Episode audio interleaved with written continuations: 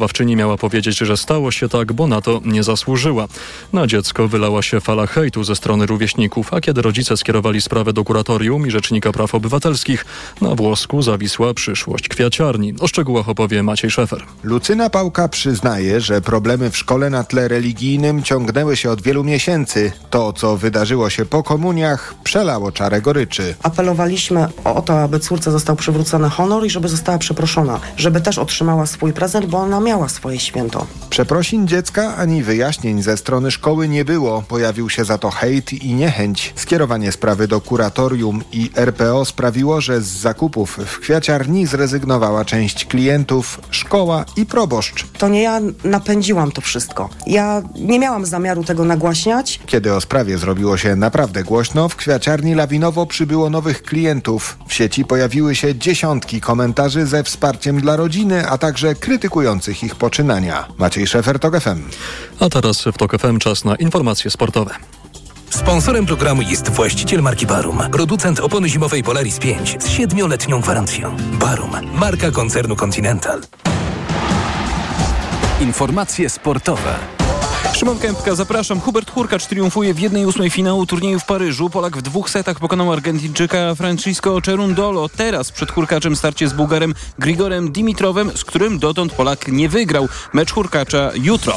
Bez rozstrzygnięcia w pucharowym starciu Rakowa Częstochowa z ŁKS-em Łódź w podstawowym czasie gry bez bramek. W tym meczu właśnie teraz rozpoczyna się dogrywka. Zwycięstwem Krakowi zakończyło się starcie z Zagłębiem Lubin. Pasy wygrały 1 do 0. Dziś jeszcze jedno starcie w Pucharze Polski, bo Legia Warszawa rozpoczyna walkę o obronę wywalczonego w minionym sezonie Pucharu Polski. Wicemistrzowie kraju w drugiej rundzie zagrają dzisiaj wieczorem w Tychach z GKS-em. Wiadomo, kto jest faworytem tego meczu, ale zamierzamy powalczyć, mówi w rozmowie z klubową telewizją trener Dariusz Banasik, dla którego ten mecz ma dodatkowy smaczek. 12 lat pracowałem e, w tym klubie, przeżyłem bardzo dużo wspaniałych chwil na pewno to dla mnie będzie bardzo ważny mecz, ale myślę, że do tego meczu trzeba podejść do, jak do każdego innego.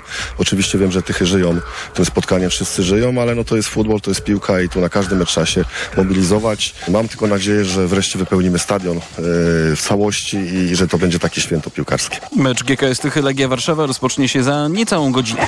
Piłkarska reprezentacja Serbii zagra ostatni mecz eliminacji do Euro przy pustych trybunach. To decyzja UEFA. Ma to być kara za rasistowskie zachowanie jej kibiców podczas październikowego spotkania z Czarnogórą w Belgradzie. Oprócz tego Serbska Federacja Piłkarska ma zapłacić karę w wysokości 90 tysięcy euro. I jeszcze patrzymy za ocean, a tam niespodzianka w lidze MLB. To liga baseballowa.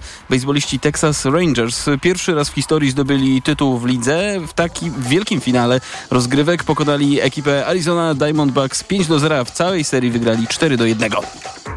Sponsorem programu był właściciel marki Barum, producent opony zimowej Polaris 5 z 7-letnią gwarancją. Barum, marka koncernu Continental. Pogoda. Noc szykuje się najbardziej pochmurna na zachodzie i tam można spodziewać się miejscowych opadów deszczu. Przelotnie popada też w centrum. Na termometrach w nocy od 5 do 12 stopni. Jutro najwięcej chmur początkowo na wschodzie, a później na zachodzie kraju. Okresami opady deszczu przemieszczające się z zachodu na wschód. Termometry pokażą jutro od 10 stopni na północnym zachodzie, przez około 13 w centrum, do 16 stopni na południowym wschodzie. Radio TOK FM. Pierwsze radio informacyjne. Mikrofon, Tok FM. Jest 6 minut po godzinie 20. Słuchamy Radia Tok FM. Dziś 2 listopada, czwartek. Mikrofon Tok FM. Dobry wieczór, mówi Paweł Sulik. Razem ze mną Karolina Kłaczyńska, która przygotowywała i wydawać będzie dzisiejszy program. Ale jest z nami również Krzysztof Malinowski, e, dzięki któremu będziemy wszystko słyszeć, gdyż on dzisiejszy program realizuje. A cała nasza trójka zaprasza Państwa już za kilkanaście minut na antenę. Dziś y, będziemy rozmawiali o mm, nowej idei, która jest y, od 1 listopada już prawem obowiązującym. Państwo będzie płacić osobom pomagającym starszym, samotnym sąsiadom czyli osoba pomagająca sąsiadowi, starszemu, samotnemu sąsiadowi będzie mogła liczyć na pieniężną gratyfikację. Jak oceniasz ten pomysł? To jest pytanie do słuchaczy, słuchaczek Radia Tok FM. Studiu doktor habilitowany Paweł Kubicki z Katedry Polityki Społecznej Szkoły Głównej Handlowej. Dobry wieczór. Dobry wieczór. Jeszcze przed wejściem na, na antenę zaczęliśmy się zastanawiać razem z panem profesorem ja, i sprawdzać, kto, kto za to wszystko zapłaci, prawda? A, czy, czy, czy gmina, czy samorząd, czy rząd tymczasem? Prawdopodobnie najczęstsze pytanie to nie jest takie, kto, skąd się weźmie, weźmie te 30 milionów na program, o którym dziś będziemy mówili, tylko to najbardziej zasadnicze pytanie, przynajmniej tak wnioskuję z wpisów naszych słuchaczy i słuchaczek na portalu Facebook, to co my, Polacy, co my, społeczeństwo zrobimy tu oto z taką sytuacją, że są pieniądze za to, że pójdę do osoby samotnej, do seniora samotnego i pomogę mu. Tak. Czy, czy to uruchomi w nas jakieś pokłady, niesamowite pokłady empatii wobec osób, które tej pomocy potrzebują, a może to tylko y, dotrze do tej grupy, która już pomaga w tej czy w innej formie i tylko y, nie tyle zinstytucjonalizuje, co sformalizuje coś, co już się dzieje. Jaki będzie efekt wspomagania finansowego dotychczas mm, bezinteresownej pomocy sąsiadom? To może kilka rzeczy. Po pierwsze, dotychczas ta pomoc niekoniecznie była bezinteresowna. Mogła być bezinteresowna, ale kojarzę osoby starsze, które płaciły za pewne rzeczy swoim sąsiadom z własnej kieszeni. Mhm. Dwa, mm, ciężko sobie wyobrazić i tak naprawdę, jeżeli mówimy o drobnej pomocy sąsiedzkiej, to często sobie wyobrażamy, no właśnie, okazjonalną pomoc. Że, nie wiem, raz na tydzień, dwa zajrzymy, coś pomożemy. Tymczasem są osoby, które tej pomocy wymagają znacznie częściej, nie raz na tydzień, dwa, ale załóżmy raz dziennie. I wyobraźmy sobie sytuację, w której sąsiad czy sąsiadka z dobroci serca, no właśnie co robi? Codziennie przychodzi i pomaga, no to muszę przerwać, bo rząd pisze na stronach rządowych, że w ramach usług sąsiedzkich może być świadczona pomoc w następującym zakresie. Jeden. Pomoc w zaspokojeniu podstawowych potrzeb życiowych. Dwa. Prosta, podstawowa opieka higieniczno-pielęgnacyjna, czynności podstawowe, które nie wymagają specjalistycznego przygotowania. Trzy. W miarę potrzeb oraz możliwości zapewnienie kontaktów z otoczeniem. No to wyobrażam sobie, że przynajmniej te higieniczno-pielęgnacyjne codzienny wymiar mogą mieć. Lub prawie codziennie. Chodzi o to, że jeżeli jesteśmy osobą starszą, osamotniono i ktoś nam regularnie pomaga, to jak w każdej relacji chcemy się odwdzięczyć. Mhm. Jeżeli nie jesteśmy w stanie się odwdzięczyć, jest to dla nas niesamowicie trudna sytuacja psychologicznie. To znaczy, jesteśmy tylko odbiorcą, będącym, mhm. kolokwialnie mówiąc, na łasce i dobroczynności drugiej osoby. To jest naprawdę niewygodna sytuacja dla danej osoby. To nie jest tak, że pomoc sąsiedzka zniknie, bo nawet w ramach tego projektu mogą być też świadczone usługi wolontariackie, bo może w ogóle zacznijmy od tego, jak to ma wyglądać, czy państwo, czy nie. Po pierwsze, nie państwo, tylko samorząd terytorialny, ponieważ będzie to zadanie gminy, która będzie miała to zrealizować mhm. I będzie mogła szczegółowo określić kryteria przyznawania środków dla opiekunów, rekrutować ich albo zlecić te działania jakiejś organizacji pozarządowej. Osobą, która będzie mogła to dostać, będzie osoba, która samotnie gospodaruje, nie pozostaje w związku małżeńskim i nie ma wstępnych i wstępnych, czyli dzieci i rodziców, czyli tak naprawdę ludzi, którzy są zobowiązani obowiązkiem alimentacyjnym do pomocy. Czyli tak naprawdę jest to osoba, której nie ma kto specjalnie pomóc. Gmina będzie mogła złagodzić te warunki, będzie mogła określić yy, dodatkowe wymagania, będzie też organizować kurs pierwszej pomocy i dobrze by było, żeby monitorowała cały proces.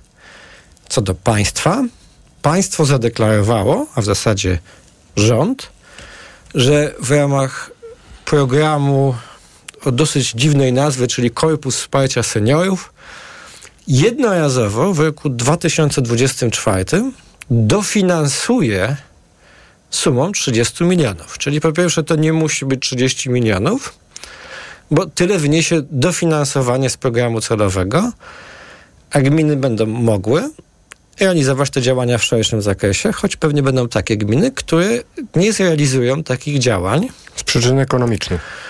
Lub z przyczyn takich, że niespecjalnie ktoś się do tego e, zachęci, na przykład społeczność y, lokalna.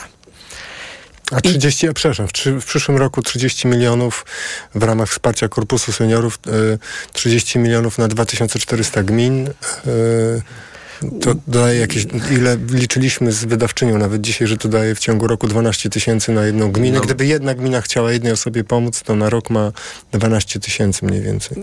Umówmy się, że jest mhm. to świetna kwota na ogólnopolski pilotaż. Mhm. I bardzo liczę, że nowy rząd na jesieni przyszłego roku dokona ewaluacji tego, jak funkcjonuje mhm. ta usługa i będzie mógł ją skalibrować, bo to mniej więcej 30 milionów plus działania co bardziej aktywnych gmin to jest mhm. doskonała skala do tego, żeby zobaczyć, jak to funkcjonuje. A teraz przeniesiemy się z tego porządku strukturalno y, no, ekonomicznego na taki porządek relacji bezpośrednich. Czy, czy ja dobrze pamiętam, że pan tutaj w studiu Radio Tok FM jakiś czas temu, nie pamiętam o jakim państwie opowiadać, o jakimś systemie, że świ państwo świadome, że mm, usługi opiekuńcze są wykonywane nie tylko w ramach instytucji państwowych, ale też w rodzinach i tak dalej, po prostu przekazuje tam środki finansowe jak w ramach jakiegoś systemu i dzięki temu, wiedząc, że świat wygląda tak, a nie inaczej w tym społeczeństwie, po prostu mówi, no dobrze, no jak to już tak jest, że starszymi osobami opiekują się ludzie z rodziny, to wspomóżmy ich trochę. Choć tu, rzecz mhm. jasna, mhm. nie wspieramy rodziny w tym no programie, bo nie jest to świadczenie rodzinne. Mhm. Jest to świadczenie tak naprawdę ukierunkowane na samotne osoby, nie tylko starsze, ale w praktyce będą to samotne osoby starsze. I z perspektywy demograficzno-społecznej, bardzo brutalnie powiem, że jeżeli chcemy zostać ludźmi, to nie mamy innego wyjścia niż w te usługi sąsiedzkie pójść i je rozwijać. Bo wręcz tak to pan widzi. Znaczy, to nie tylko ja widzę, to demografia widzi, bo mamy kilkaset tysięcy samotnych osób starszych. Mamy gminy, gdzie ponad 10% populacji zbliża się do 15 i więcej to są osoby starsze. Mamy wsie, gdzie większość osób to są osoby starsze. Jeżeli chcielibyśmy zorganizować wsparcie klasyczne, instytucjonalne dla osoby, nie wiem, wyobraźmy sobie panią Katarzynę lat 85, która kiedyś miała jednego syna, ale on zmarł Albo jest w wieku Ameryce, 60 tak. lat, Al, mhm. jest samotna, mhm. nie ma nikogo. Gmina z ośrodkiem pomocy społecznej jest kilkanaście kilometrów dalej. Pani Katarzyna potrzebuje no, regularnego wsparcia. I mamy do wyboru kilka opcji. Czynnik, który dyskwalifikuje nas jako ludzi – nie robimy nic z panią Katarzyną. Pani Katarzyna w pewnym momencie ktoś zapuka, zajrzy, pani Katarzyna umarła. Umarła nie dlatego, że musiała umrzeć, tylko dlatego, że nie była w stanie zaspokoić którejś ze swoich potrzeb, mhm. nie miała dostosowanego mieszkania, źle stanęła, poślizgnęła się, mhm. upadła, miała gorączkę i nie miała sił, żeby wyjść z domu. Wszystkie bardzo takie prozaiczne kwestie, które jednak w cywilizowanym świecie nie mówią o tym, że ktoś musi umrzeć, bo ma gorączkę. No więc mamy sytuację, w której zostawiamy panią Katarzynę i ona sobie umiera. Alternatywą jest rozbudowa w nieskończoność alternatywą, instytucji. Alternatywą, która do tej pory istniała, mhm. no była rodzina i wsparcie rodzinne, ale jak już mówimy, to nie dotyczy tej sytuacji. Albo sytuacja, w którym pracownik socjalny patrzy, no pani Katarzyno, przenosimy panią do DPS-u. Ale DPS w tej chwili to jest minimum 4600. Mhm. Tak naprawdę 5, w dużych miastach 6, 6,5 tysiąca mhm. złotych. Pani Katarzyna ma 1500 złotych emerytury. Może z tej emerytury sfinansować 70% DPS-u, bo więcej nie może czyli jakieś 1000 złotych. Wychodzi na to, że gmina ma między 3,5 a 4 tysiące kosztów sfinansowania pobytu pani Katarzyny w DPS-ie. Kwota, delikatnie mówiąc, duża. Dla tych gmin, gdzie jest du- duży odsetek osób Dla tych potrzebujących, gminy, to gdzie jest bardzo bardzo, duży. mały dochód, bardzo dużo osób potrzebujących. Mamy pracowników wykwalifikowanych. Pielęgniarek znowu specjalnie nie ma. Wykwalifikowanych opiekunek środowiskowych też nie ma tak dużo i w tej chwili gmina w ramach swoich obecnych zobowiązań nie jest w stanie pokryć wszystkich potrzeb związanych z opieką już tu i teraz. W związku z tym uruchamiamy ten zasób, który jest. Najczęściej są to sąsiadki. Czyli jedyny, największy, niewykorzystany zasób w Polsce, to zawsze będę mówił, starsze kobiety, ale nie stare, stare, czyli 85, 90 i więcej, ale 60, 65. One na tej wsi i w małym miasteczku są. Ich emerytury też nie są wysokie. Na dodatek mają siły i możliwości dorobienia sobie. W dużym mieście dorabiałyby na przykład idąc do Ikei lub gdziekolwiek indziej.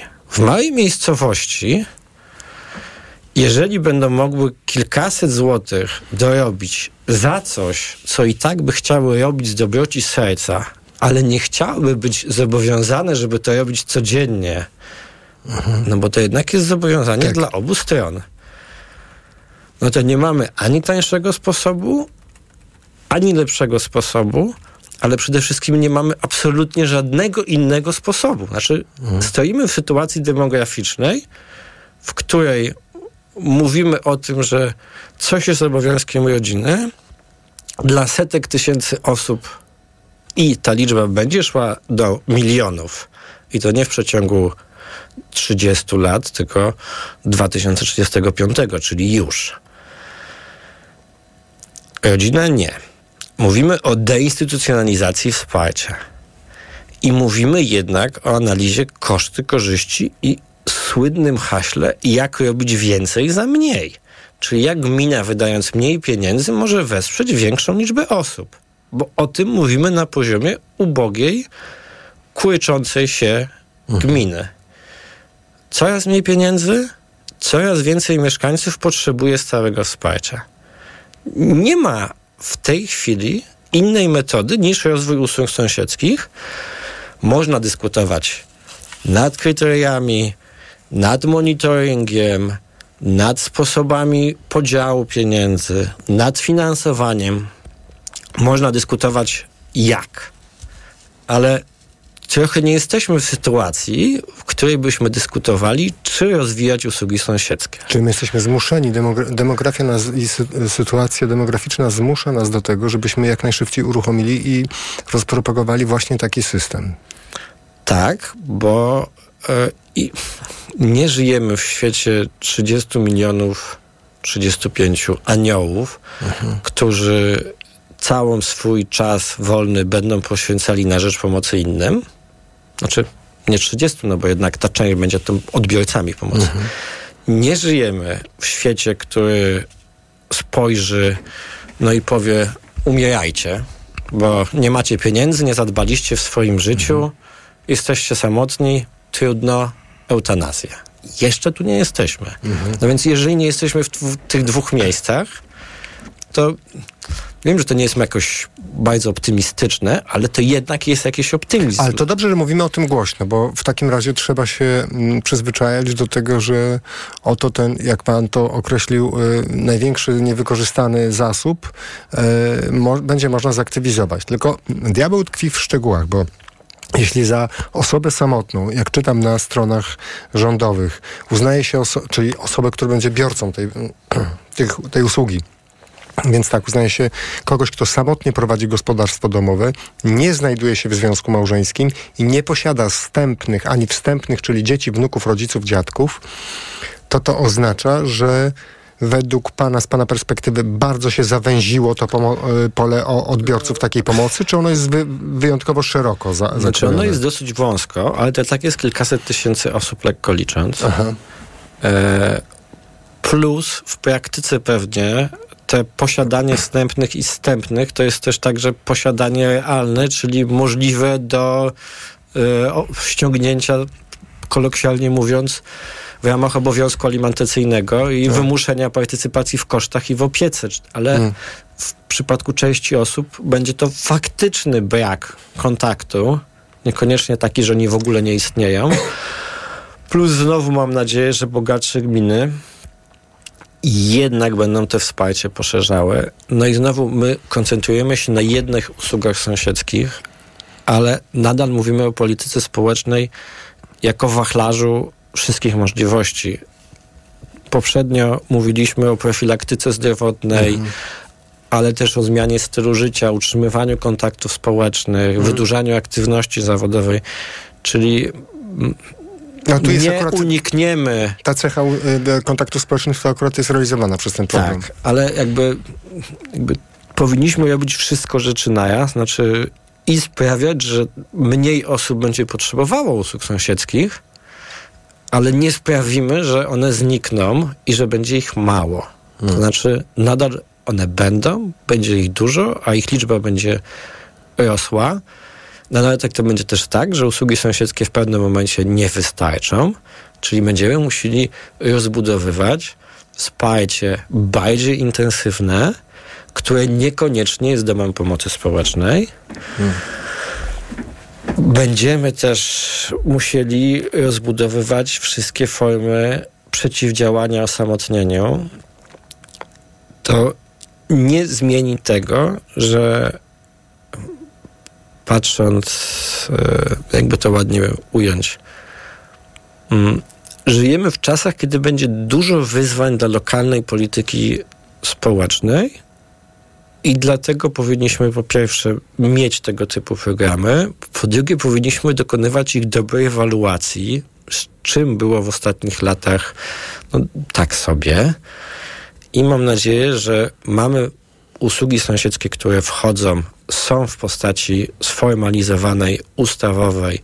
Mamy no, te 30 milionów traktuję jako całkiem sensowny pilotaż i mamy nowy rząd, który nadal wyzwania związane z opieką długoterminową, z demografią ma przed sobą.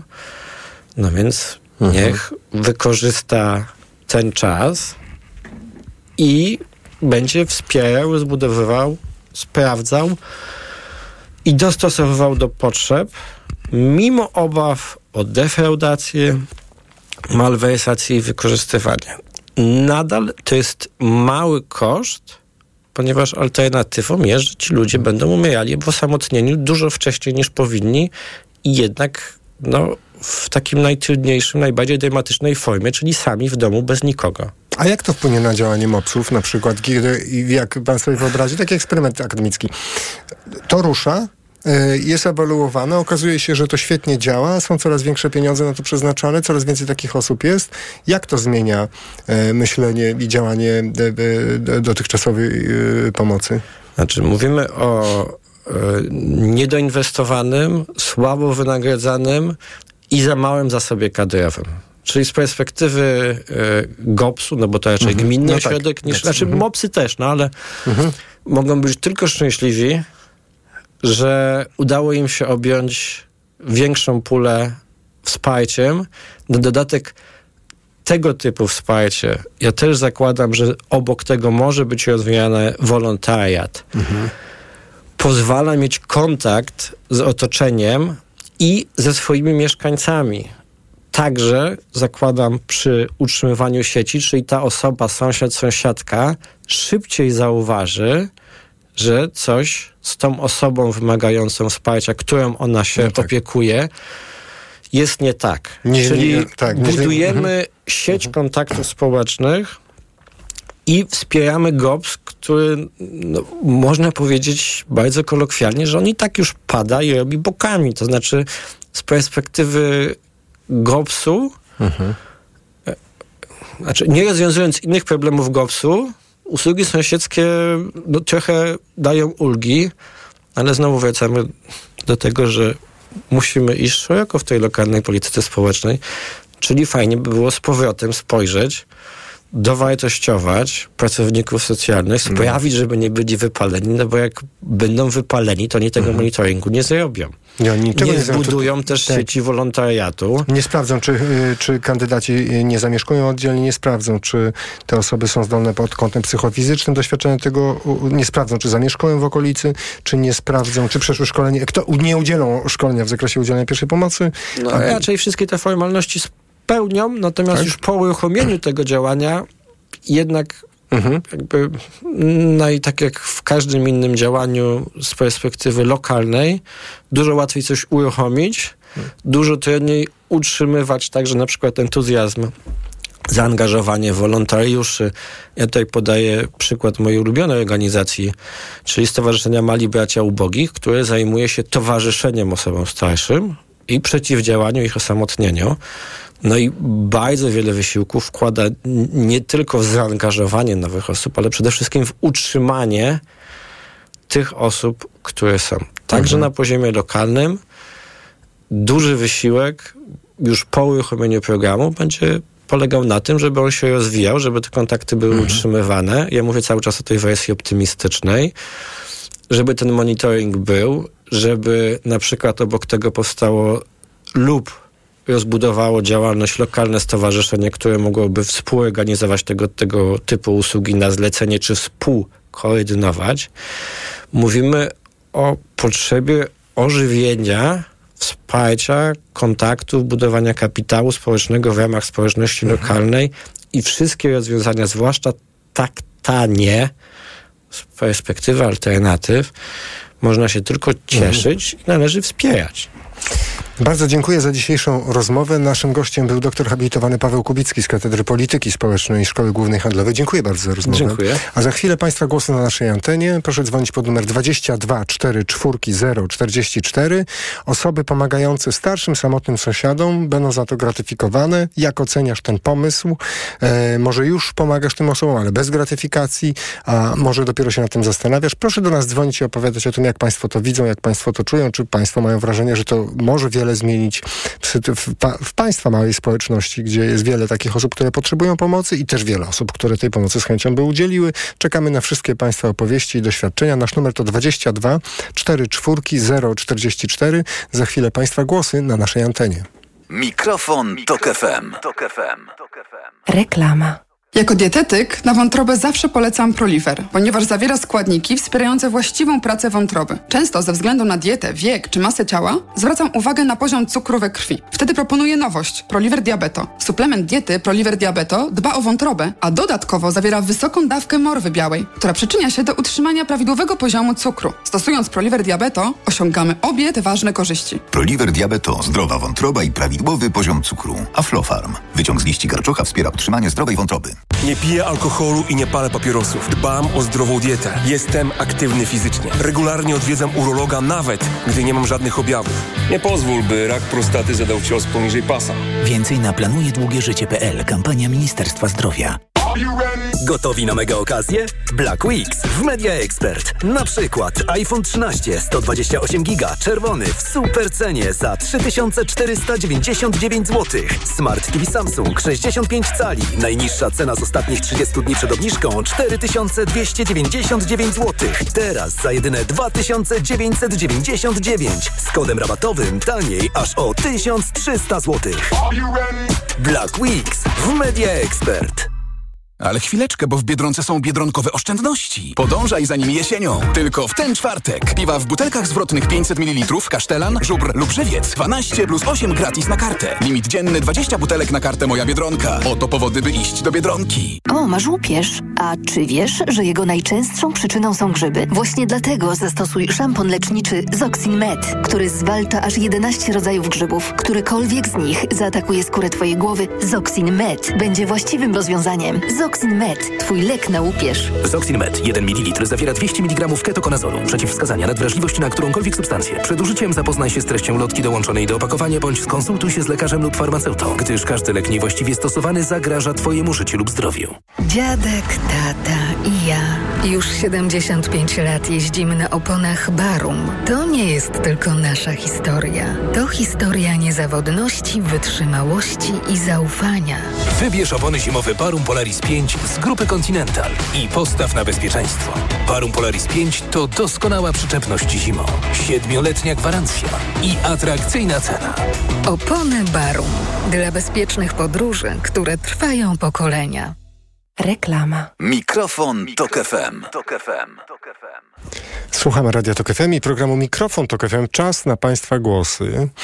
Dziś rozmawiamy o pomocy sąsiedzkiej, o programie, który oficjalnie wczoraj wszedł w życie. E, program, który polega na tym, że osobom samotnym, starszym osobom samotnym e, pomagać będą sąsiedzi i ci sąsiedzi będą otrzymywali za to e, wynagrodzenie. Za osobę samotną, jak czytamy na stronach Ministerstwa Rodziny i Polityki Społecznej, za osobę samotną uznaje się osobę, która samotnie prowadzi gospodarstwo domowe, nie znajduje się w związku małżeńskim, nie posiada zstępnych ani wstępnych, czyli dzieci, wnuków, rodziców, dziadków.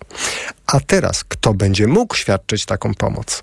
Osoby, które ukończyły 18 rok życia, nie należą do rodziny osoby, dla której mają być świadczone usługi, nie są zamieszkującym oddzielnie członkiem rodziny, małżonkiem, wstępnym, zstępnym osoby, dla której mają być świadczone usługi, zamieszkują w okolicy tej osoby, y, której będą pomagać, przeszły szkolenie w zakresie udzielania pierwszej pomocy i zostały zaakceptowane przez organizatora usługi, osoby na rzecz której usługi te mają być świadczone. Wydawać by się mogło, że to oczywista rzecz. Dzięki wstępowi z naszym gościem e, z Katedry Polityki Społecznej SGH, Państwo, mam nadzieję, mają kontekst, ale Państwo przede wszystkim mają własne doświadczenia związane z tym, czy ktoś komuś i bezinteresownie, bo to jest w tej historii chyba najważniejsze, pomaga, co go do tego skłania, co to są za sytuacje i na ile one się zmienią, jeśli okaże się, że można otrzymać gratyfikację pieniężną za tego rodzaju pomoc. Pod numer 22 44 044 zadzwoniła pani Aneta z Warszawy. Dobry wieczór pani Aneto. Dobry wieczór wszystkim. Słuchamy. E, proszę Państwa, no chyba trzeba by zacząć od tego, że e, niewłaściwe jest określenie, że ta pomoc jest przeznaczona dla starszych osób, dlatego że e, cała ta kwestia jest uregulowana w ustawie o pomocy społecznej, w Mhm. artykule 50, e, który mówi, mówi o usługach e, opiekuńczych i specjalistycznych usługach opiekuńczych i do tego artykułu zostały dodane usługi sąsiedzkie po prostu. Mhm. A, a ten e, artykuł 50 mówi, że osobom e, samotnym, które wymagają pomocy z różnych przyczyn, wymagają pomocy innych osób. A zatem nie chodzi tylko o to, żeby udzielać pomocy e, ludziom starszym, Ale w ogóle chodzi samotnym. o to, żeby, Mhm. żeby nie, nie samotnym. Ludziom, e, owszem, samotnym, ale z różnych przyczyn wymagających pomocy innych osób, czyli na przykład osobom niepełnosprawnym. 20-letni e, niepełnosprawny człowiek będzie mógł równie dobrze Mhm. skorzystać z tej pomocy sąsiedzkiej, e, jako osoba, która przekroczyła 65 rok życia. Tu jest, e, tu, To jest bardzo ważna uwaga. Tak, Pani Anto, bardzo ważna uwaga. bardzo A proszę, bardzo proszę powiedzieć, Pani sądzi, że kiedy spopularyzuje się to prawo, wejdzie w życie i spopularyzuje, to według Pani więcej osób będzie pomagało innym osobom samotnym albo wymagającym, tak jak Pani powiedziała, wsparcia?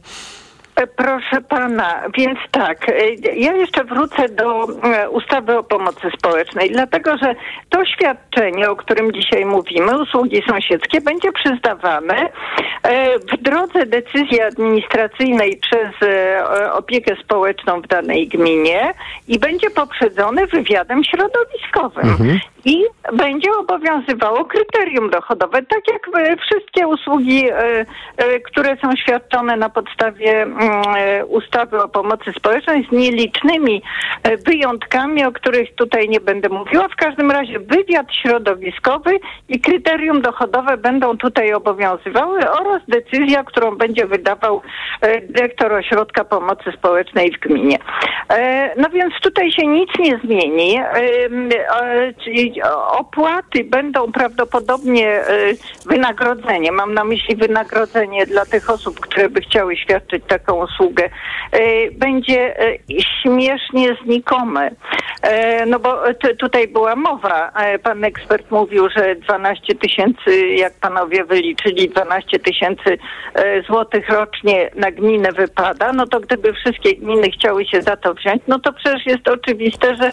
Ale pani Aneto, ale to są pieniądze w ramach wsparcia Korpusu Seniorów na przyszły rok ze strony rządu, że się tak wyrażę w skrócie, ale gmina z samych środków własnych przecież może też y, na te cele przeznaczać Może, ale, ale środki. no to wie pan, tego tutaj już wnikać w Mhm. to, jak gminy rozpisują e, konkursy i, i w jaki sposób zatrudniają opiekunów, to już nie chcę Mhm. wnikać w ogóle w to, bo pieniędzy na to nie ma w żadnej gminie e, i pieniądze są, e, powiem w cudzysłowie, ale e, w sposób oczywisty, że są tak dziadowskie, że w ogóle nikt nie chce świadczyć tych usług. Mhm. E, I po to zostały wprowadzone te, em, te, te, pozorne rozwiązania, o których dzisiaj mówimy. A bo to pani mówi o tym pozorne, pozorne rozwiązania? Nie znajdzie się ktoś, kto będzie... Nie znajdzie się. Nie zna... Wie pan co, ja, e, ja wiem, jak jest z zatrudnianiem em, e, z Ale czy, e, pani Aneto, ale to inaczej zapytam. Bar, bardzo wiele moich sąsiadek pomaga innym, starszym sąsiadkom, które no, wymagają wsparcia. I teraz pojawia się możliwość, że one otrzymają za to gratyfikację. Ja, proszę mi wytłumaczyć, dlaczego one nie, nie, nie skorzystają z tej gratyfikacji? To jest... E, Proszę Proszę pana, być może w jakichś, e, w jakichś e, mniejszych miejscowo, miejscowościach, gdzie w ogóle nie ma żadnych źródeł dochodu. E, No ale tutaj e, państwo tak małe pieniądze na to przeznacza, że tu nie będzie z czego czerpać, więc e, to się w ogóle nie ma, nie ma jak się to przyjąć. Ale ja nie chcę mówić o, e, o tym zapleczu finansowym tego przedsięwzięcia. E, e, Chcę powiedzieć, że e, e, że e, Tutaj e, jest kwestia pomocy nie tylko ludziom starszym, ale ludziom niepełnosprawnym. Ten termin osoby niepełnosprawne to już w ogóle wyszedł z użycia e, i w ogóle nie jest stosowany. Tymczasem w Polsce obowiązuje od 2012 roku konwencja o prawach osób niepełnosprawnych i na podstawie tej konwencji państwo polskie jest zobowiązane do tego, żeby wysupłało bardzo duże pieniądze i to, żeby to zrobiło niezwłocznie, a nie w jakiejś tam perspektywie kilkudziesięcioletniej e, i, żeby zapewniło pomoc wszystkim ludziom niepełnosprawnym w rozumieniu konwencji, czyli zarówno starym, jak i niedołężnym e, w, jakimś wieku. Rozumiem, ale według pani, pani Aneto, ten program tego nie spowoduje. Pani Aneto, ba- Ale oczywiście ten Pani program Aneto, tego nie... jeszcze- Wie pan co? Dobrze, Tak. to ja pan już Króciutko, bo wiele osób, y, dzisiaj dzwoni. To ja powiem. To ja jeszcze powiem tylko tyle, że to jest unik ze strony państwa polskiego, e, żeby uniknąć wykonywania konwencji o prawach osób niepełnosprawnych. Bardzo- I takich Mhm. uników Tak. w polskim prawie znalazło się ostatnio Mm. bardzo dużo. Przykładem jest na przykład e, ustawa e, o zapewnieniu dostępności, Tak. e, e, tak zwane dostuk w król. Pani Aneto, bardzo dziękuję, że Dziękuję. Pani do nas zadzwoniła. E, Do usłyszenia. Dziękujemy za ten głos. I przypomnę to, co na początku Pani Aneta powiedziała, bo to jest niezwykle istotne. Wyraźnie mamy napisane, że chodzi o osoby, e, te, które będą mogły skorzystać, e, które są samotne, które z powodu wieku, choroby lub innych powodów wymagają wsparcia innych osób, natomiast nie mogą go otrzymywać. Czy ja tego nie rozumiem do końca, ale mam nadzieję, że w momencie, kiedy to wejdzie w życie i zaczniemy rzeczywiście w gminach widzieć efekty, e, no to też zobaczymy, czy to chodzi o osoby, które otrzymują już inny rodzaj wsparcia, czy żadnego rodzaju wsparcia. Ale bardzo dziękujemy Pani Anecie na zwrócenie wątku, e, na zwrócenie uwagi na ten wątek wieku, że on nie jest tu obowiązujący. No i Pani Aneta powiedziała bardzo wyraźnie, no to jest unik. Unik państwa, jeśli chodzi o wielki nasz problem. Konwencję podpisaliśmy, a praw osób z niepełnosprawnościami nie respektujemy. Pan Kazimierz z Poznania jest z nami. Dobry wieczór, panie Kazimierzu. Dzień dobry, dobry wieczór. Jak pan ocenia ten pomysł? Wie pan co, ja też pomagam osobie starszej, jest po pięciu zawałach Mhm. i rodzina ona ma. No ale ta oso- y, te osoby raczej korzystają na tej zasadzie, żeby jak najbardziej ją wydoić. No. Czyli, to, czyli a pan jest jedyną osobą, która się opiekuje tym kimś, o którym... na obecną tak? chwilą y, nie. Y, Mhm. Przychodzi kobieta tam y, obiady przynosi, czyli ona korzysta z tego pomocy. Tak. Dostaje rentę. Y, do tego y, usiadł komornik, bo ona tam w przeszłości trochę miała zadłużenia. I tak bezlitośnie tam ściąga jej komornik, wiedząc o tym, że kobieta jest po pięciu zawałach. Przykro patrzeć na to, że pan, y, nawet rodzina potrafi wydoić własną matkę, nie? Ale z tego, co pan mówi, tak jak pan opisał sytuację, to panie Kazimierzu, to chyba na ten program pomocy sąsiedzkiej ta osoba się, mówiąc kolokwialnie, nie załapie, ponieważ ma rodzinę. A tu chodzi o osoby samotne. To nawet tego wsparcia nie otrzyma. No ona jest samotna, bo tylko bez sąsiedzkiej pomocy to ona by nie miała z kim nawet porozmawiać, tylko okazalnie po prostu przechodzą i jak wyciągnąć, nie? Wie pan co, dzieci w dzisiejszych czasach są trochę inne i same mają problemy i korzystają na tym, nie? Że Panie, rozumie wiem pan. Panie, tak, panie Kazimierzu, a pan dlaczego zdecydował się pomagać tej osobie? E, bo mnie jest żal, szkoda jej i nie oczekuję grawitacji jakiejś pomocy od państwa, cokolwiek. Tak trzeba pomagać. Panie Kazimierzu, bardzo dziękuję za to, że pan do nas zadzwonił. Wszystkiego dobrego życzymy. Pan Kazimierz z Poznania był z nami. Pod numer 22 44 044 zadzwonił pan Marek spod Krakowa. Dobry wieczór, panie Marku. Witam. E, Ja dzwonię e, w temacie, że tak powiem. Mieszkam razem z człowiekiem, który ma 79 już lat. Ja mam 68, pracuję. No i faktycznie go utrzymuję. I powiem, że to jest poniżej mojej godności, żebym ja poszedł prosić o jakiekolwiek pieniądze za to, że temu człowiekowi pomagam. A pan, ta sytuacja, o której pan mówi, kiedy i jak się zaczęła? Dlaczego to, do, y, tak to wygląda? Że... E, No, zdziwię pana, zaczęła się pod celą, jak to się określa. Czyli to jest ktoś, kto z, z panem był, odsiadywał wyrok, tak? W więzieniu, tak. Ja miałem wyrok za alimenty, które zresztą do dzisiaj płacę. Z mojej emerytury ściąga komornik 60%. No, ale ja pracuję, jakoś daję sobie radę. No i co powiedzieć? Człowiek mi pomógł kiedyś tam. Ja to pamiętam. Dlatego pomagam mu teraz.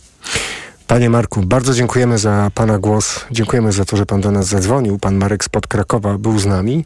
E, co ciekawe, zarówno poprzedni głos, jak i ten Pana Marka to są sytuacje, które nie znajdą się, rozumiem, e, roz, jeśli rozumiem dobrze zapisy programu e, wsparcia sąsiedzkiego, bo osoba, która posiada rodzinę, czyli poprzedni głos, e, nie otrzyma takiego, czy osoba pomagająca takiej osobie nie otrzyma takiego wsparcia, a pan Marek akurat zamieszkuje w miejscu, a w programie jest napisane, że wspieramy osoby samotne. Pani Teresa z Warszawy jest z nami. Dobry wieczór, pani Tereso. Dobry wieczór. Ja już kiedy tylko jest dy- dyskusja na podobny temat, to się zaraz włączam, ponieważ sama właśnie jako rodzina mamy, mamy takie doświadczenie opieki razem z moim bratem, e, jednym, bo drugi się w ogóle nie chce włączać, ale mamy właśnie nad nad mamą z demencją. No co to znaczy, jak ktoś ma rodzinę? No przecież ta rodzina nie jest w stanie y, się opiekować cały czas człowiekiem, który y, zupełnie ma stwierdzone przez każdego orzecznika całkowitą niezdolność do funkcjonowania sa, samemu. Przecież po prostu takiej, takiej osoby nie można samej zostawić nawet na pięć minut. Ona ma taką postać lękową, demencji, no to jest demencja, czy, czy osoby z Alzheimerem mają to samo. Przecież to po prostu ro, rodzina nie daje rady. A y, druga rzecz, te kryteria przychodowe. Y, no to kryteria przychodowe są jakieś śmieszne, po pierwsze, śmiesznie niskie. Po drugie, no zresztą tutaj ja dzisiaj słyszałam, że na to jest w ogóle 30 milionów rząd przeznacza. Jezu, co to jest w ogóle 30 milionów? 70 milionów Sasin y, po prostu przepitolił na wybory kopertowe, tak? I nic z tego nie wynikło, tak? 30 milionów.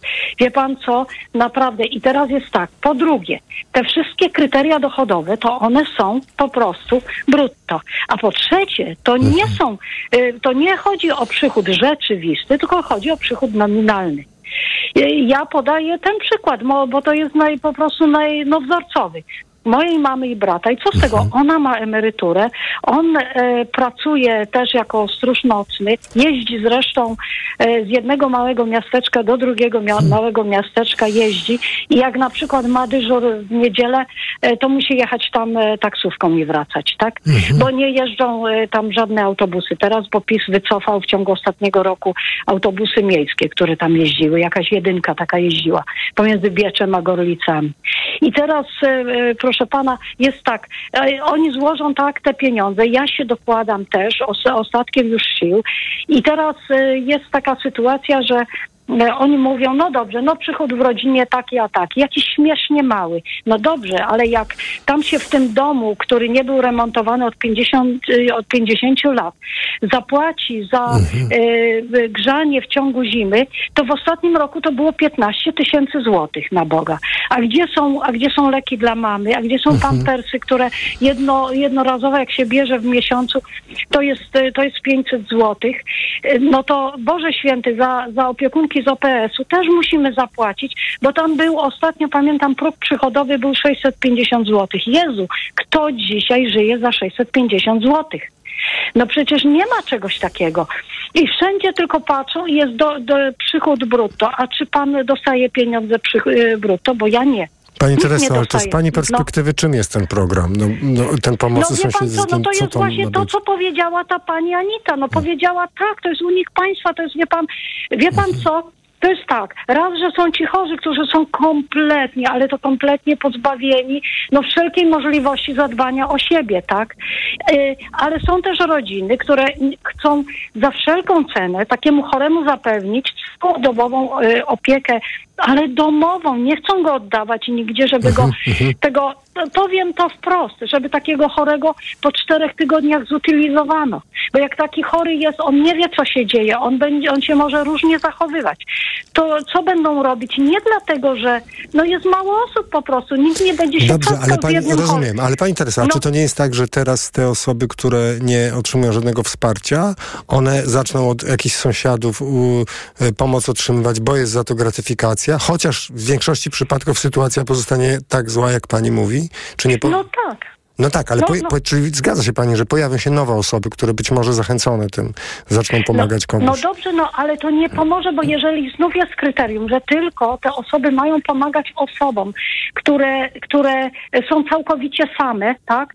E, I nie, i nie mają i, e, No tak. i bo, Mhm. no, Nie mają no to wie dzieci i tak dalej. Ma, Mhm. Tak, no nie mają dzieci, no ale co dziecko, rany boskie, no niech pan, no Ja wiem, ktoś, pani Tereso, ma pani rację. No, Dziecko może być na no. drugim końcu świata i się w ogóle nie kontaktować, i, a, a co dopiero Ale- pomagać. Ale pani na, Tereso, jak się kon- kontaktuje, wie pan, naprawdę to proszę jeszcze zrobić audycję o tym, bo to trzeba omówić szerzej. Po prostu Pani Tereso, na, unika każdy. na pewno No. będziemy o tym No. wielokrotnie mówili. No. Dziękujemy za Pani głos. Pani Teresa z Warszawy była z nami do usłyszenia.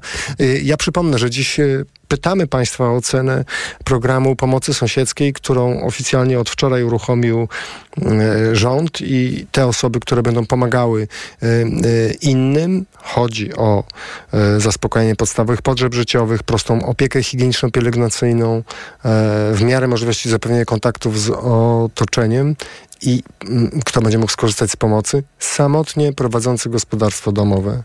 Osoby, które nie znajdują się w związku małżeńskim, nie posiadające wstępnych ani wstępnych, czyli dzieci, wnuków, rodziców, dziadków.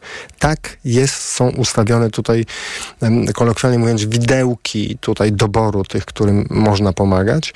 No a pomagać mogą no, generalnie wszyscy po 18 roku życia, którzy nie należą do rodziny, no, nie mieszkają tam, gdzie ta osoba, której pomagamy, zamieszkują za to w okolicy.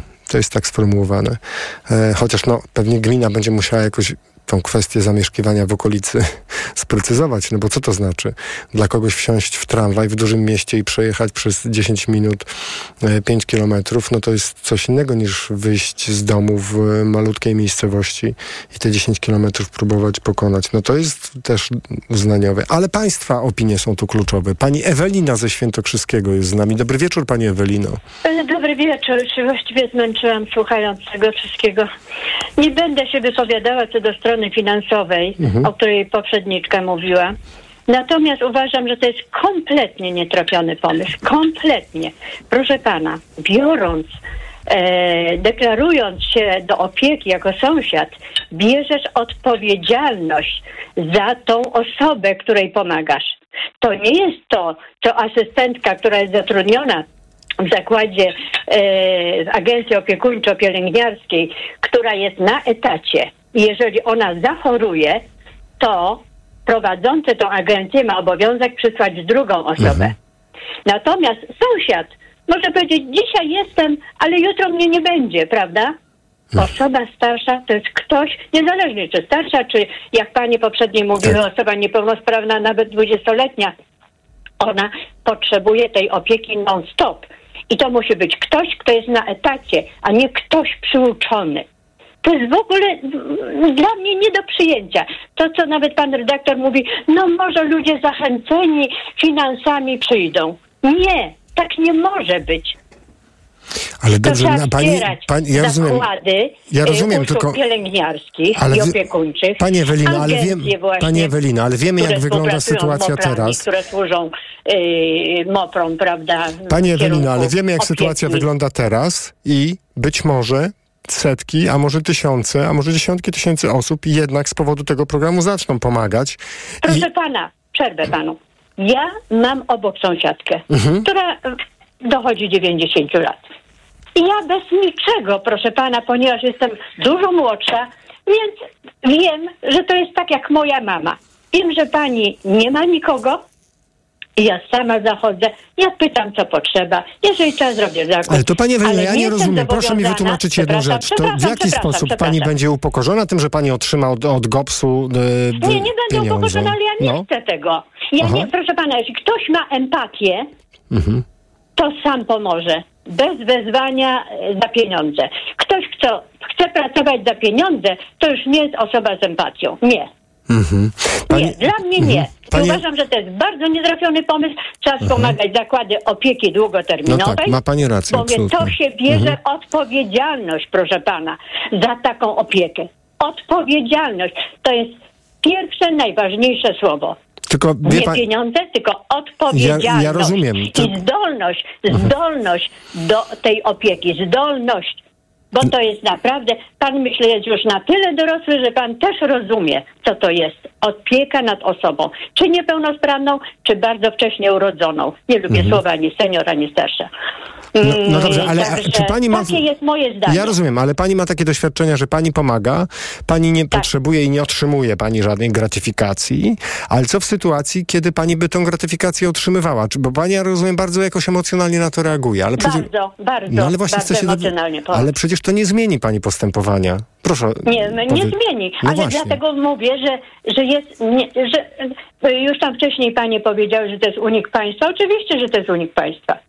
Hmm. Trzeba wspomagać to, co ja powiedziałam. Zakłady opieki długoterminowej i zakłady y, opiekuńczo, agencje Mhm. opiekuńczo-pielęgniarskie, bo one już, one już ileś tam lat istnieją, em, także one już wypraktykowały też. Już mają osoby takie doświadczone, nawet i pielęgniarki są zatrudniane, no bo jest nazwa opiekuńczo-pielęgniarskie, prawda? Są Mhm. osoby, które nie potrzebują pielęgniarki, ale są y, y, takie, które potrzebują tylko posprzątania, wyprania, zrobienia zakupów. Tak. Pani ale Ewelino. są takie, które potrzebują usługi Tak, pielęgniarskie. bardzo dziękuję. I te zakłady Tak, trzeba wspomagać. Tak, bardzo dziękuję za to, że pani do nas zadzwoniła. Pani Ewelina ze Świętokrzyskiego była z nami. Dziękujemy za ten głos. E, państwo bardzo wiele komentarzy umieszczają na portalu Facebook, na profilu Radia e, Tok FM. No pan Piotr boi się tutaj kombinacji, że y, ktoś na przykład sąsiad sąsiadowi będzie deklarował opiekę, mimo tego, że obaj są sprawni, a potem podzielą się pieniędzmi. Y, ale mogę się mylić, pisze pan Piotr, y, i trzeba będzie spełnić określone warunki. No, oczywiście, tak jak mówimy to od początku, pewnie będą jakieś nieprawidłowości, ale to zawsze taniej niż gdyby nikt nie robił nic e, w kwestii pomocy sąsiedzkiej.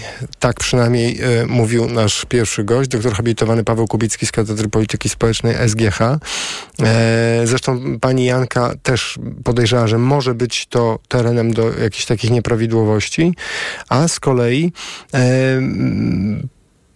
Pani Anka pisze, ciekawy pilotaż. Myślę, że dużą rolę odegrać tu mogą organizacje pozarządowe, które wspierałyby ideę usług sąsiedzkich poprzez promowanie instytucji oraz koordynowanie jej praktycznego działania. To może być furtka do faktycznego uspołecznienia funkcji opiekuńczych państwa. Bardzo dziękujemy za ten, e, za ten wpis, ale z kolei pani Aleksandra pisze tak. Wolałabym otrzymać pewną kwotę i zatrudnić panią do pomocy, zwłaszcza do sprzątania. Profesjonalna pomoc. Ona zrobi, ja zapłacę i każda ze stron jest zadowolona. A tak? Czarno to widzę, napisała pani Aleksandra. E, dziś państwo recenzują e, pomysł pomocy sąsiedzkiej, za którą e, osoby pomagające będą otrzymywały gratyfikację finansową. Do nas dzwoni się pod numer 22 44 044 za 3 minuty 21 i informacje Radia Tok FM, a po nich kolejne państwa głosy na naszej antenie. Mikrofon, Tok FM. Radio Tok FM. Pierwsze radio informacyjne.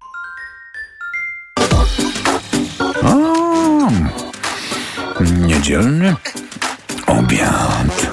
Uczta dla mało i bardzo wymagających. Słuchaj w niedzielę po 12.20.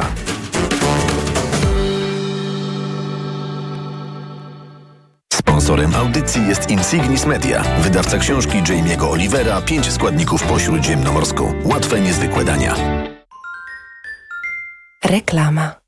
Rutozyt ze składnikami wspierającymi odporność to moja tarcza ochronna jesienią i zimą. Nie zrezygnuję z niej, ale mogę ją wzmocnić biorąc Rutina C Max C1000, bo ma mega dawkę witaminy C. Suplement diety Rutina C Max C1000 w jednej tabletce zawiera rutozyt i sprawdzone substancje wspierające odporność, cynk, selen i witaminę D3, a do tego aż 1000 mg witaminy C. Rutina C Max C1000 to połączenie dwóch świetnych sposobów na odporność. Rutina C Max C1000. Odporność na potęgę. Aflofarm. Znowu dopadła Ci infekcja i nie wiesz co robić? Kluczowe jest działanie na przyczynę choroby. Dlatego weź lek przeciwwirusowy Neozine Forte. Tabletki Neozine Forte pomagają zwalczać wirusy i wspierają odporność. Neozine Forte przeciwko wirusom, przeciwko infekcji. To jest lek. Dla bezpieczeństwa stosuj go zgodnie z ulotką dołączoną do opakowania. Nie przekraczaj maksymalnej dawki leku. W przypadku wątpliwości skonsultuj się z lekarzem lub farmaceutą. 1000 mg inozyny. Wspomagająco u osób o obniżonej odporności w przypadku nawracających infekcji górnych dróg oddechowych. Aflofarm.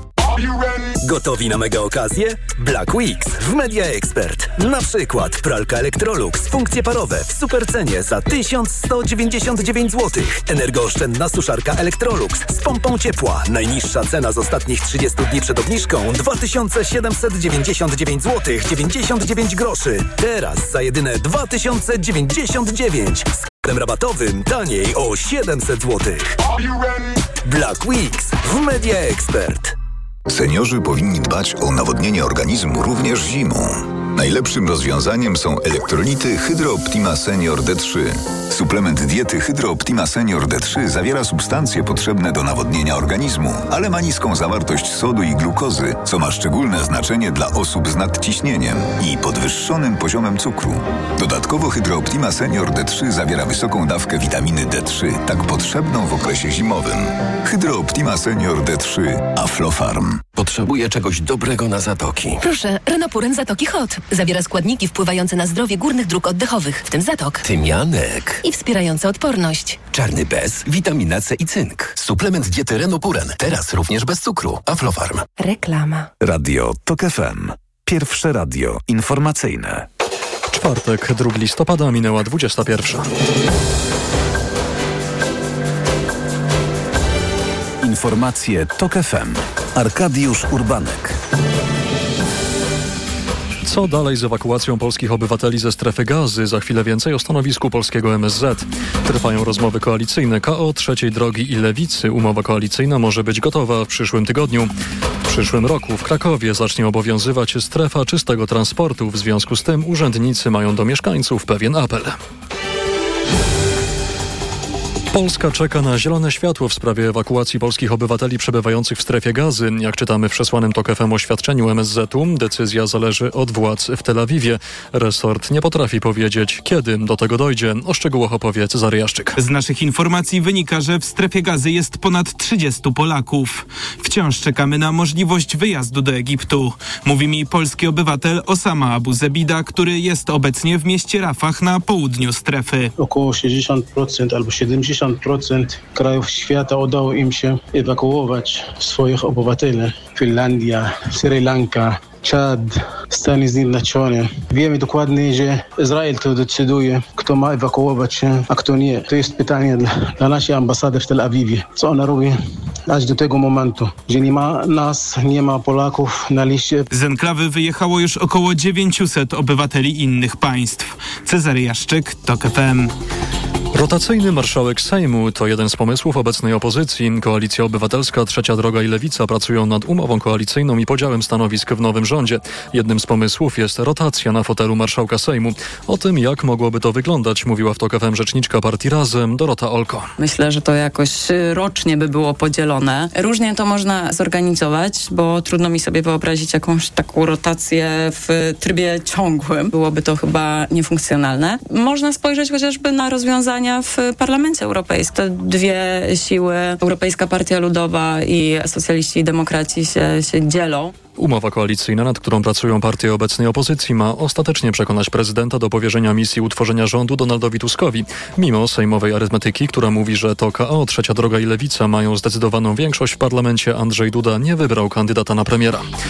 A piątek ma być kolejnym dniem rozmów koalicyjnych liderów Koalicji Obywatelskiej Lewicy i Trzeciej Drogi. Jak stwierdził szef klubu Lewicy Krzysztof Gawkowski, możliwe, że w przyszłym tygodniu ogłoszona zostanie umowa koalicyjna.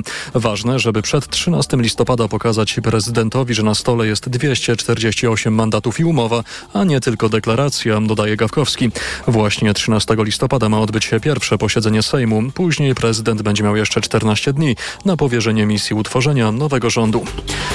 Nie ma szans na osiągnięcie celu inflacyjnego w ciągu dwóch lat, uważa były członek Rady Polityki Pieniężnej Bogusław Grabowski. Według NBP wskaźnik inflacji miałby wynosić 2,5%. Ten w październiku po raz kolejny mocno zwolnił z 8,2 do 6,5%, ale ceny w sklepach nadal rosną. Dlaczego? To tłumaczy Bogusław Grabowski. Wśród 2000 dóbr, które mierzymy, 1900 ceny rosną o 10%, a tych 200 ceny spadają o 400%, no to my chodzimy do sklepu, widzimy, że ceny rosną, czyli jeden komponent w cenach spada bardzo, pozostałe rosną niewiele, ale rosną, wychodzi na zero.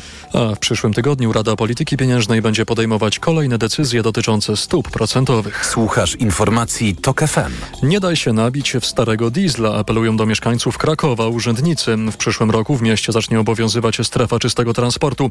Dlatego urzędnicy przestrzegają mieszkańców przed okazyjnymi ofertami sprzedaży starszych samochodów.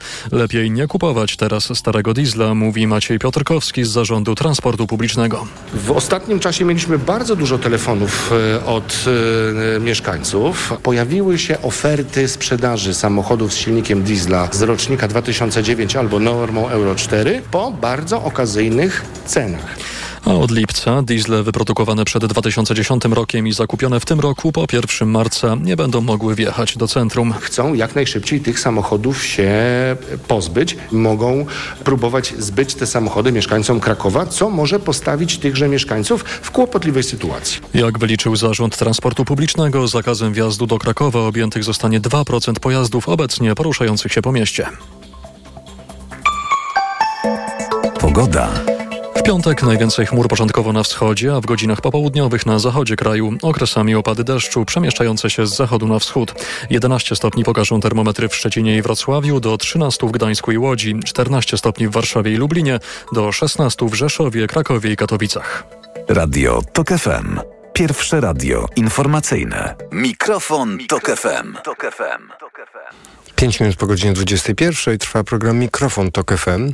Państwo do nas dzwonią próbując jakoś zrecenzować e, ideę, która stanęła za programem Pomoc Sąsiedzka, dofinansowanie osób, które będą wspomagały e, osoby samotne, wymagające wsparcia, e, które mieszkają w sąsiedztwie, bo to też jest jeden z warunków tego programu. Pan Piotr pisze, widzę kombinację. Pani Beata, stworzono, na pewno zosta, zostaną stworzone takie zasady, żeby nie, do, jak rozumiem, y, y, taka lista potrzeb albo potwierdzone przez pielęgniarkę środowiskową y, i tak jakby dyskutuje pani Beata z panem Piotrem, no, że da, da się to ograniczyć. Jak rozumiem, no, w tym projekcie oczywiście jest ta idea, żeby e, nie rozrzucać po prostu pieniędzy gdzieś e, w, po okolicy, tylko rzeczywiście znaleźć odpowiednie osoby wymagające takiego wsparcia i odpowiednie osoby, które im e, w tym pomogą. To zresztą na stronach rządowych wyraźnie jest zaznaczone.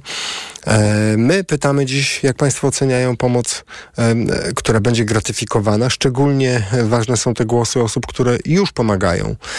Pani Hanna z Gdańska do nas zadzwoniła. Dobry wieczór, Pani Hanno. Dobry wieczór, słychać mnie? Tak, słychać. Witamy, słuchamy, słuchamy. E, dzień dobry. Chciałam powiedzieć, że jest taką zasadą psychologiczno-socjologiczną, mhm. że żeby zabić wolontariat, to należy ludziom zacząć płacić. Ojejku. E, tak, ja się trochę zdziwiłam, że pan nie chwycił, że można być upokorzonym wtedy, kiedy kiedy człowiekowi płacą, kiedy człowiek dostaje pieniądze. E, to jest tak, że jeżeli ktoś poczuje, że jego empatia, chęć pomocy e, jest przeliczana na pieniądze, to przeważnie będzie się tu upokorzony. E, jest też w teorii zarządzania, że od pewnego poziomu zaspokojenia podstawowych potrzeb życioowych pieniądze przestają być motywatorem. Motywatorem wtedy są e, autogratyfikacja wynikająca z uczuć wyższych.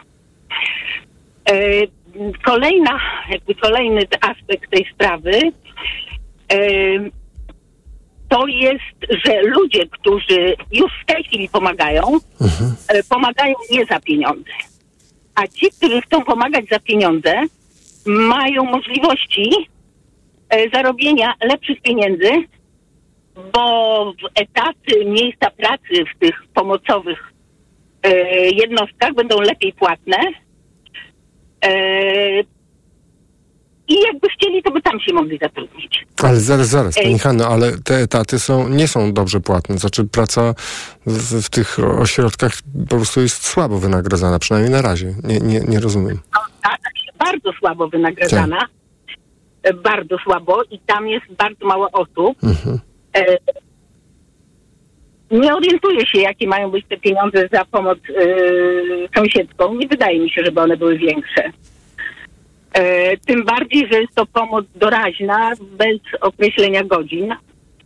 Więc zdecydowanie jestem przekonana, że jeżeli ktoś chce za takie usługi dostawać pieniądze, to, to pójdzie gdzie indziej to jest już zupełnie wtórne. Ale pani Hanno, czy ja chyba inaczej zrozumiałem ideę. Wydaje mi się, że tutaj filozofia jest taka, że osoby, które pomagają już sąsiadom, albo mm, tak, osoby, które pomagają, to sięgną po te pieniądze i to będzie zrozumiałe. Oczywiście akceptuję to, co pani powiedziała i słuchaczka przed informacjami bardzo wyraźnie też powiedziała o tym, że to może być upokarzające, ale mimo wszystko część osób sięgnie po pieniądze, ale dla nikogo to nie stanie się źródłem realnego zarobku.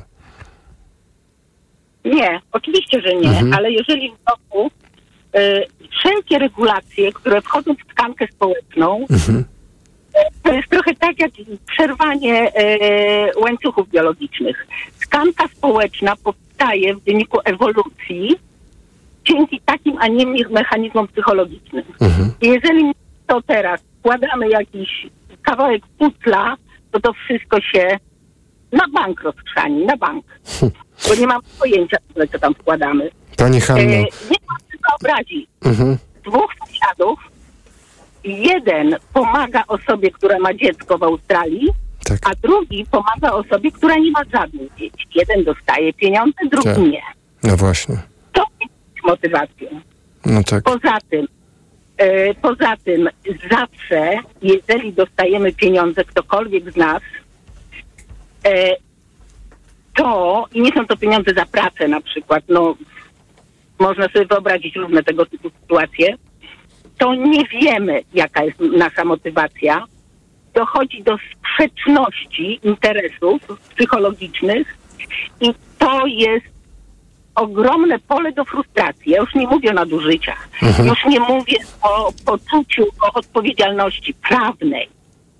Ale dobrze, ale pani Hanna, ale inaczej zapy a zapytam, a w pani okolicy, czy jest, y, y, widzi pani, że ktoś komuś pomaga właśnie w takim sąsiedzkim y, znaczeniu? e, masę, masę Mhm. I pani sądzi, że te E, osoby, gdyby otrzymywały gratyfikację, to by zmieniło ich postępowanie?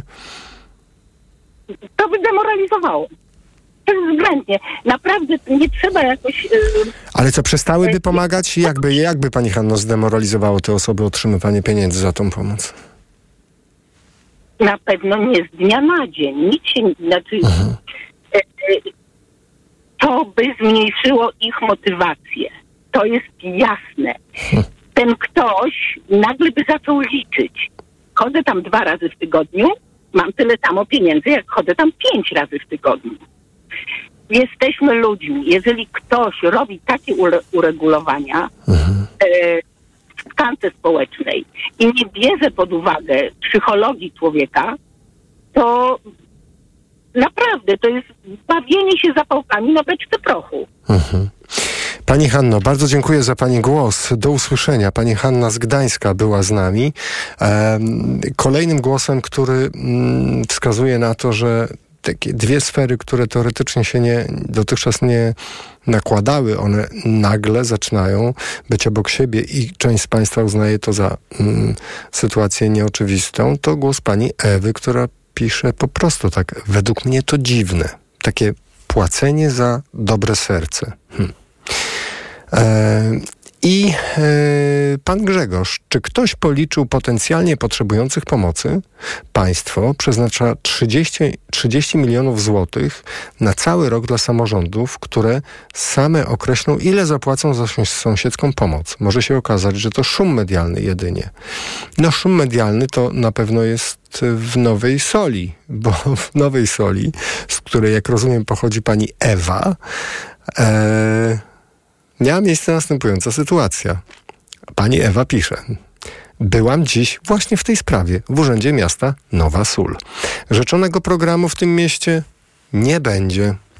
Urzędnik poinformował mnie, że najpierw Rada Miasta musiałaby podjąć uchwałę w tej sprawie. Pomysł jest naprawdę dobry, tylko co z tego, jeśli radni nie są zainteresowani?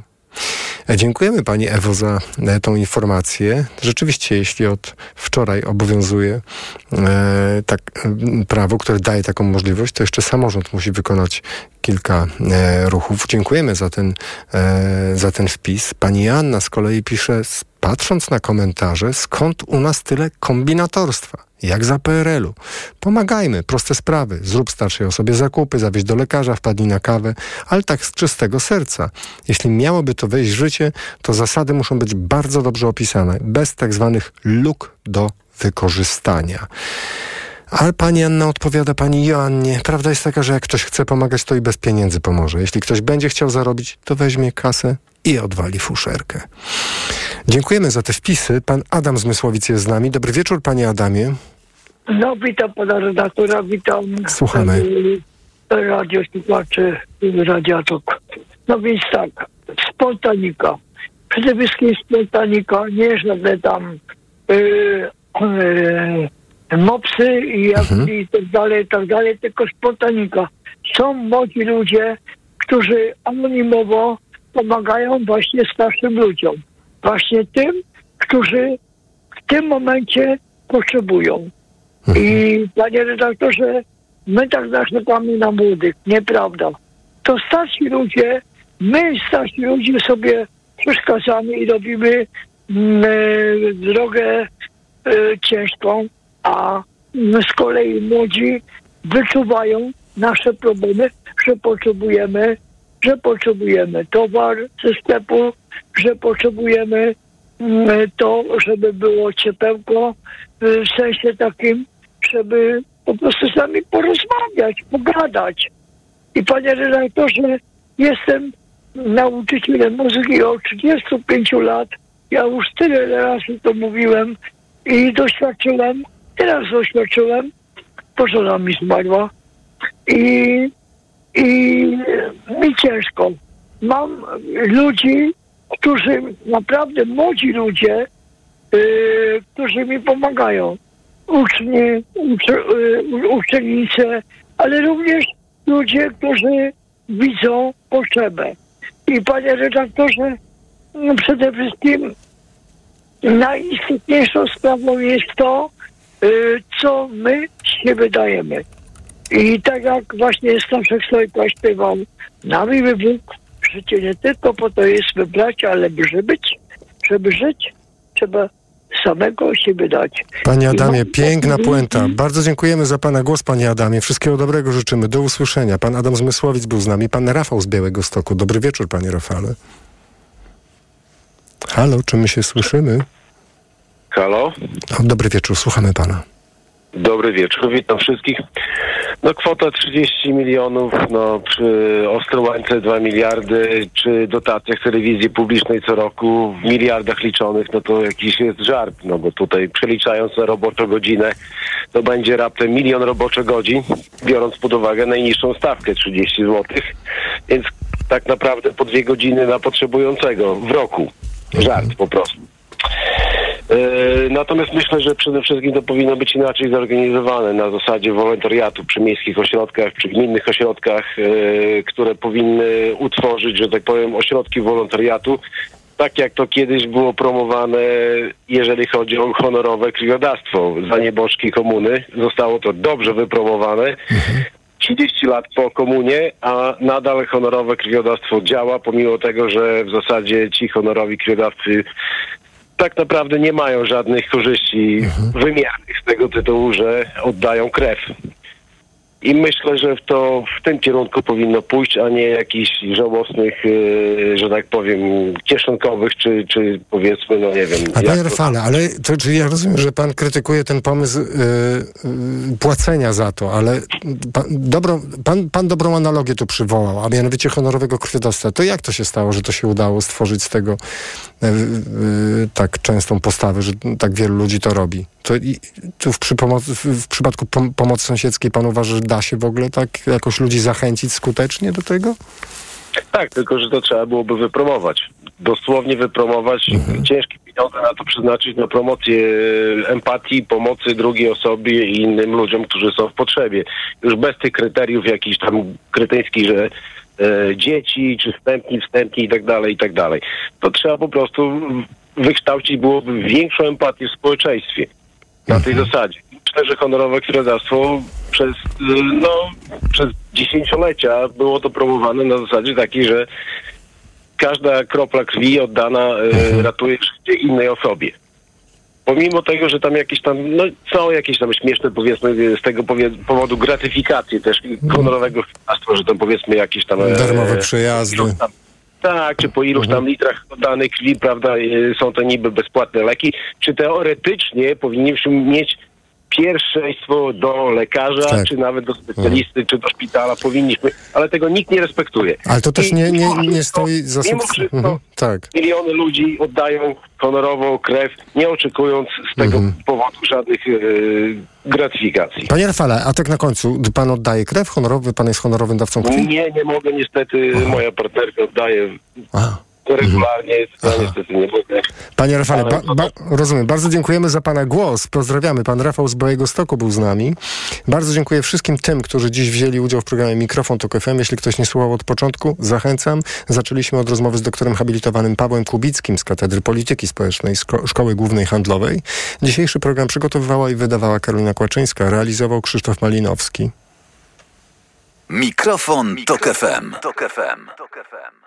Tekst opublikowany w książce Pamiętniki uchodźcze, wydanej przez magazyn Kontakt. Waleria Szekhunowa. Widzisz, biegnę. Tekst oryginalnie napisany w języku ukraińskim. Tłumaczenie Antonina Ciurzeńska. Praca wyróżniona przez jury pamiętników uchodźczych. Czyta Agata Buzek.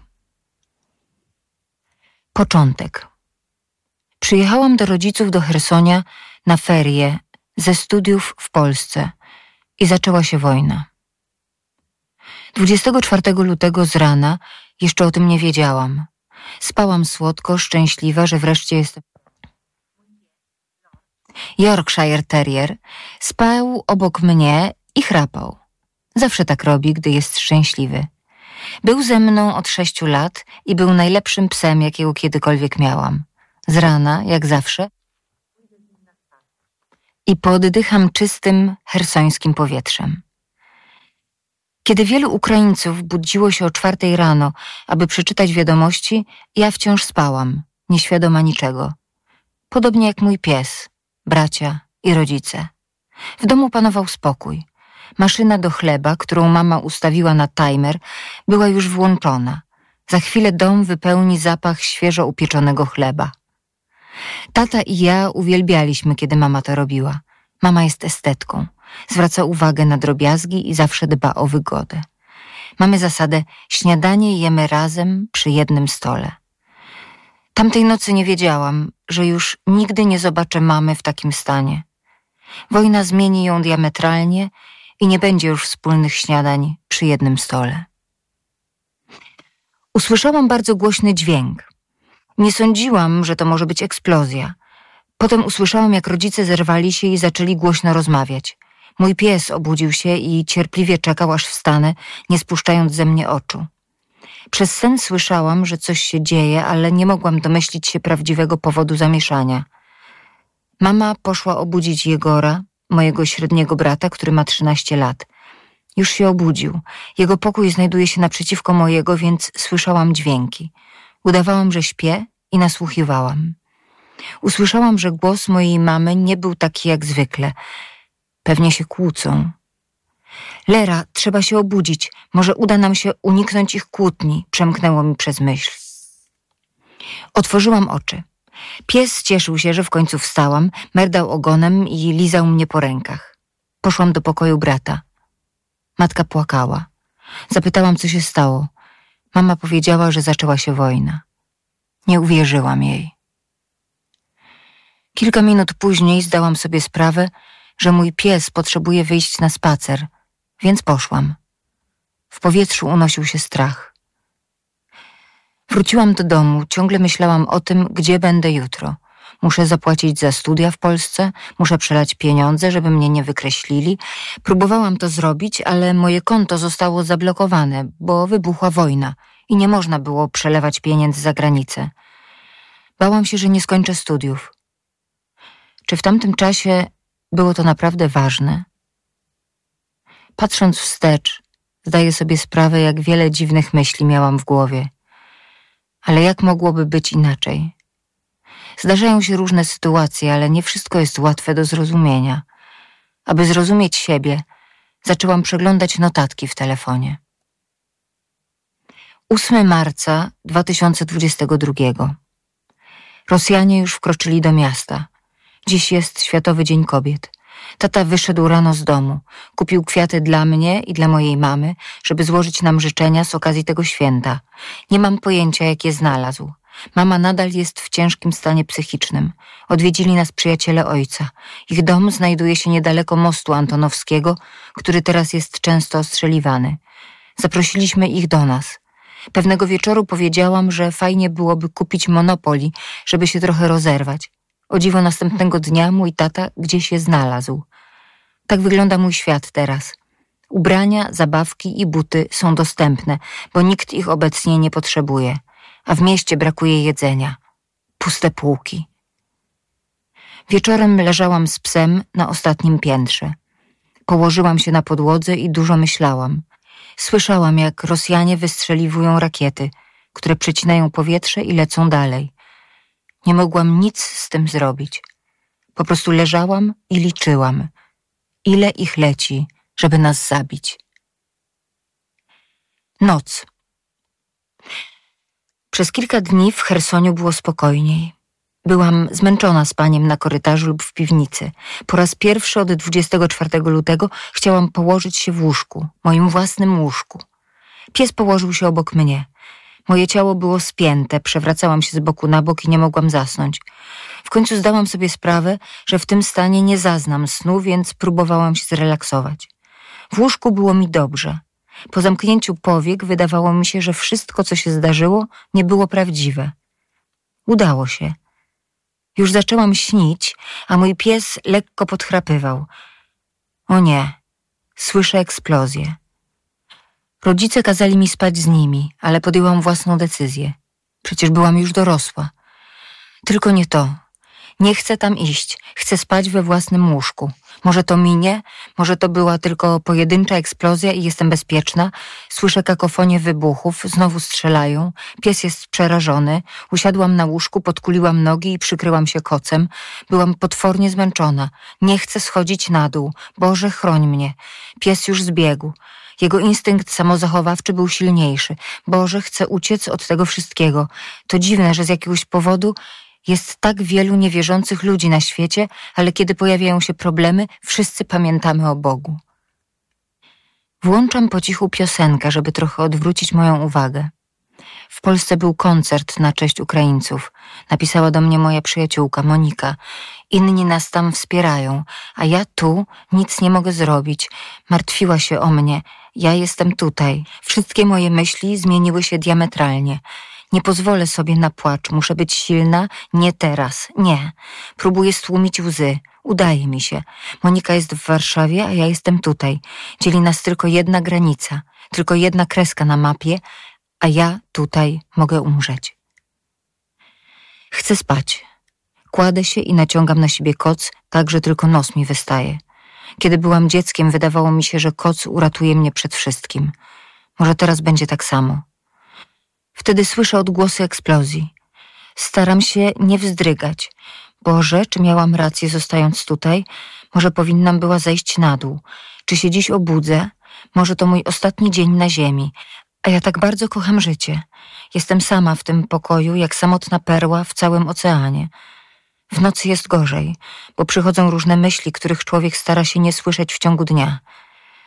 Jeśli mam anioła stróża, to niech się pojawi, bo kiedy indziej, jak nie teraz. Jaką wartość ma życie? Dla kogoś, kto znajduje się na krawędzi życia i śmierci, jest bezcenne. Dla kogoś, kto po prostu żyje, jego wartość nie jest zbyt duża. Czy byłam dobrym człowiekiem? Czy żyłam przyzwoicie przez te dwadzieścia dwa lata? Wiem, że nic nie trwa wiecznie. Co nas czeka w przyszłości? Zastanawiam się, jak rakieta wybiera swój cel. Wybiera przypadkowo, w kogo uderzyć? Jakie schematy ma to losowanie? Mam nadzieję, że nie jestem na tej strasznej liście. Czuję się głodna. Jedzenie znika z miasta. Rosjanie nie pozwalają zaopatrywać w żywność Hersonia. Mamy dom pełen dzieci i dorosłych. Martwię się, czy dla wszystkich wystarczy. Moja mama ciągle płacze i nie wychodzi z piwnicy. Mam dwóch młodszych braci, więc muszę wziąć na siebie odpowiedzialność. Nie gotuję wystarczająco dużo, by wystarczyło dla wszystkich. Mój pies też potrzebuje jedzenia. Tata jest dzielny. Jeździł dziś przez trzy godziny w poszukiwaniu jedzenia w mieście. To było takie miłe, gdy znalazł w sklepie ciastka dla dzieci. Trzeba oszczędzać jedzenie. Kiedy jesteś zestresowana, nie masz ochoty na jedzenie, ale w nocy twoje ciało mówi ci, że jest głodne. Boże, trzymam się cały dzień, aby wspierać moją matkę, aby pokazać moim braciom, że jestem z nimi i że są bezpieczni. Jestem silna, poradzę sobie, ale mam psa i tylko on widzi, jak bardzo jestem zdezorientowana. Powinnam się teraz zakochać i spotykać z chłopakiem, a ja myślę o tym, jak znaleźć jedzenie. Nie o tym marzyłam, pijąc szampana i składając sobie życzenia na Sylwestra. To długa noc, wiele zbłąkanych myśli. Damir, mój brat, ma cztery lata, jest jeszcze taki mały. Mój dom zamienił się w fortecę, a ja stałam się silną kobietą. Eksplozje ustępują. Teraz mogę iść spać. Jutro jest nowy dzień. Oddycham. Radio TOK FM. Pierwsze radio informacyjne.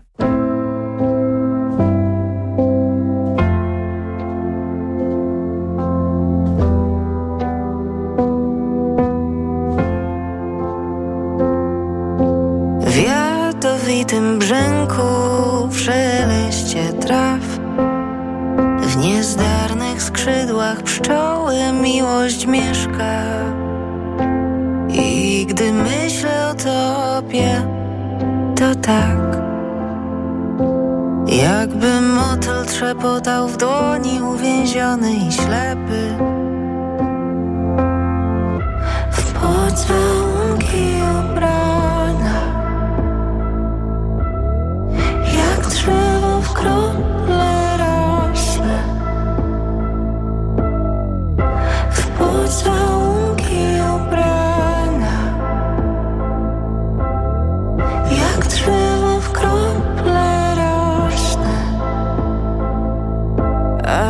przyczajony poza mną do skoku.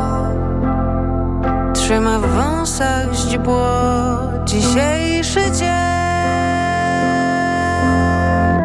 W pocałunki ubrana Jak drzewo w krople rosnę.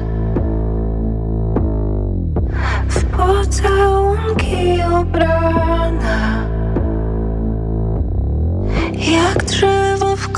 krople